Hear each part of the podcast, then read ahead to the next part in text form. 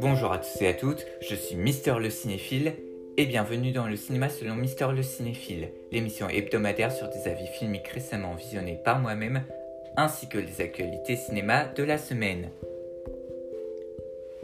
Et pour commencer cette deuxième émission, je vais vous parler du film Visitor Q. Mais avant de vous parler de ce film, je tiens à préciser que s'il y a des enfants qui écoutent le podcast, je vous invite à passer à la critique suivante puisque ce film aborde des thèmes très difficiles, donc pour que vous ne soyez pas choqués, passez cette partie. Alors, Visitor Q, réalisé par Takahashi Miike, nous dépeint le portrait d'une famille japonaise dont le père couche avec sa fille qui se prostitue, le fils qui tabasse sa mère, qui lui se fait frapper par des élèves délinquants de son école, la mère qui se prostitue elle aussi et se drogue à l'héroïne, puis le père qui décide de ramener un homme inconnu chez lui qui lui a frappé la tête à deux reprises. Vous devinez avec le résumé que je viens de vous faire que le film n'est pas du tout pour les enfants et les âmes sensibles. Mais il aborde aussi d'autres thèmes fort bien sympathiques comme le viol, la la nécrophilie ou encore l'orgasme mammaire. Pour ceux qui se demandent comment j'ai connu le film, sachez que c'est grâce à l'émission Dean the Panda, Unknown Movies, que je vous recommande si vous ne connaissez pas. Et c'est entre autres pour ça que Visitor Q m'a principalement attiré. Ce qu'il faut savoir à propos du film, c'est qu'il a été tourné au début du numérique, qui commençait à se développer dans l'industrie du cinéma. Pour le coup, j'ai beaucoup aimé le film. Malgré quelques longueurs minimes, qui ne sont pas si gênantes, il reste quand même excellent. Ce qui est bien aussi, c'est qu'il y a un côté rétro qui lui donne un certain charme par rapport à ce que je vous ai dit avec le numérique. Tout en en faisant en même temps une expérience très déroutante et provocante pour ceux qui est du côté des acteurs, ils sont très bons et rendent le film beaucoup plus réel et encore plus malsain qu'il ne l'est déjà. Même si à travers les thèmes de Mickey, qui parlent des côtés sombres et pervers de l'être humain, et que tout l'environnement du film peut diviser, il vaut quand même le détour, je vous le garantis. Mais pour celles et ceux qui ne sont pas à avec ce type de film, je vous le déconseille fortement. De mon côté, je pense que comme j'ai un faible pour ce qui me met mal à l'aise, je l'ai trouvé incroyable. C'est vraiment une œuvre qui est à la fois dérangeante et provocatrice comme je les aime. Donc oui, Visitor Q n'est pas un film à mettre entre tous les yeux. J'espère que je vous ai bien averti de quoi il parle, ou même si j'ai pu donner à certains envie de s'intéresser à cette œuvre totalement ovni, ce sera déjà un bon point. Passons maintenant au film Requiem for a Dream, Requiem for a Dream, réalisé par Darren Aronofsky, nous raconte la descente aux enfers de quatre personnages dans l'addiction à la drogue, qui les plongeront dans une spirale de regrets et de désespoir. Nous avons le personnage de Sarah, qui est accro aux amphétamines, tandis que son fils Harry, sa petite amie Marion et son ami Tyrone, eux seront sous l'addiction de l'héroïne. C'est un film qui a non seulement révélé son réalisateur au grand public, mais aussi auprès de nombreux cinéphiles. Pour ceux qui ont déjà vu le film, vous savez que c'est une œuvre dont ne ressort pas indemne. Par contre, pour celles et ceux qui ne l'ont pas encore vu, vous n'êtes pas prêts, même si vous le pensez, puisque c'est tellement un film qui vous détruit aussi bien physiquement que mentalement une œuvre qui va vraiment chercher au tréfonds des sujets délicats de l'humain. Pour même une personne comme moi qui ne veut pas toucher à la drogue, j'ai été véritablement bouleversé.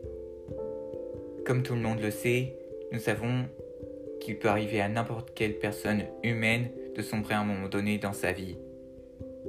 Le film est à la fois profondément déprimant et réaliste dans tout ce qu'il est. Parce que Requiem for a Dream est une œuvre qui vous prend aux tripes. Et elle ne vous lâche plus tout le long. Il reste tout de même un choc cinématographique grâce à ses interprétations terriblement fortes et réalistes, mais aussi par sa réalisation qui utilise brillamment les split screens et l'accélération du rythme et des actions. En gros, Requiem for a Dream est un film absolument réaliste et affreusement déprimant qui ne laisse pas indifférent, comme tous les autres films de son réalisateur Darren Aronofsky. Il reste tout de même un chef-d'œuvre brutal, irréprochable et destructeur. Parlons dès à présent du film Connecté. Donc, Connecté est un film écrit, produit et réalisé par Romuald Boulanger et avec au casting François-Xavier de Maison, Audrey Fleurot, Stéphane de Groot ou encore Michael Youn. L'histoire est celle d'une bande d'amis qui décide de faire un apéro virtuel pendant le confinement, mais un homme masqué et armé entre par effraction chez l'un d'entre eux, puis qui semble connaître tous leurs secrets. C'est un film que j'étais curieux de voir ce que ça pouvait donner, en reprenant le concept déjà utilisé dans les films d'horreur Unfriended et dans le thriller Searching Portée disparue. Mais il faut être forcé de reconnaître que même s'il y exploite un concept déjà fait auparavant, et que même en voulant faire un film sur le confinement, on est devant un film français pourri, qu'on a l'habitude de voir depuis plusieurs années. C'est à croire que le cinéma français aime toujours continuer à faire des comédies comme celle-ci en espérant que ce soit drôle pour les gens. Mais si non seulement le film est plat, fade, pas drôle et surtout que tous les acteurs jouent très mal et sont constamment dans un surjeu insupportable, puis en plus de ça, le film est ultra prévisible dans son scénario. On sait à l'avance qui se cache derrière le masqué. Et on veut nous faire ressentir de l'attachement pour les personnages. Mais vu que c'est mal joué, on ne peut pas. Donc, en conclusion, Connecté est un film français absolument pourri qui accumule tout ce que le cinéma français a fait de pire ces dernières années. Et pour terminer cette partie, je vais vous parler du troisième film des Monty Python, à savoir Monty Python's The Meaning of Life. Monty Python's The Meaning of Life, réalisé par Terry Jones et Terry Gilliam pour les séquences d'animation, et comme je l'ai dit, le troisième film de la troupe de comédiens anglais, les Monty Python, qui, après avoir parodié la légende du roi Arthur dans Monty Python and the Holy Grail, Sacré Graal dans son titre français, ainsi que la vie de Jésus-Christ dans Monty Python's Life of Brian, ou La vie de Brian en français, nous questionne ici sur le sens de la vie. Par exemple, pourquoi sommes-nous sur Terre? Ou à quoi sert la vie? Et toute autre question comme celle-là à travers le regard de poisson dans l'aquarium d'un restaurant.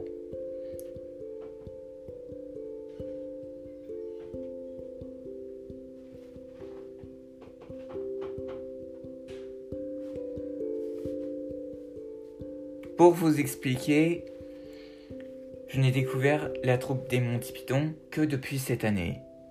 Je connaissais plus ou moins par le nom, jusqu'à ce que je décide de regarder Monty Python and the Holy Grail. Et que instinctivement, c'est devenu l'une de mes comédies préférées et celle qui me fait le plus rire au monde.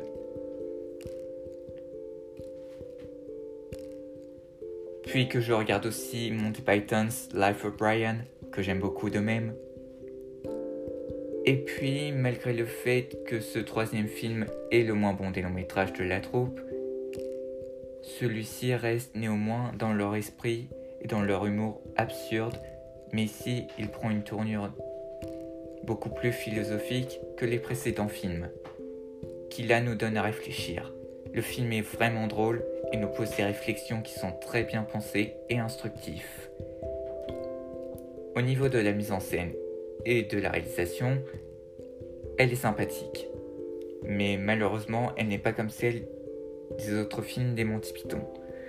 Par contre, ce qui change par rapport aux autres, c'est que ici, il n'y a pas une seule et unique trame narrative, puisque dans ce film, il s'agit d'une suite de sketchs.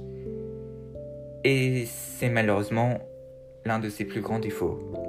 Quant aux acteurs, ils restent fidèles à eux-mêmes et sont toujours aussi bons. Avec personnellement une petite préférence pour John Cleese et Eric Idle qui sont à mourir de rire.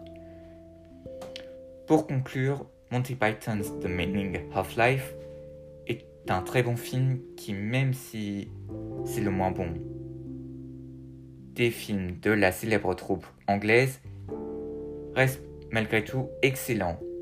D'une certaine manière, je vous recommande de vous intéresser au Monty Python généralement si vous n'en avez jamais entendu parler.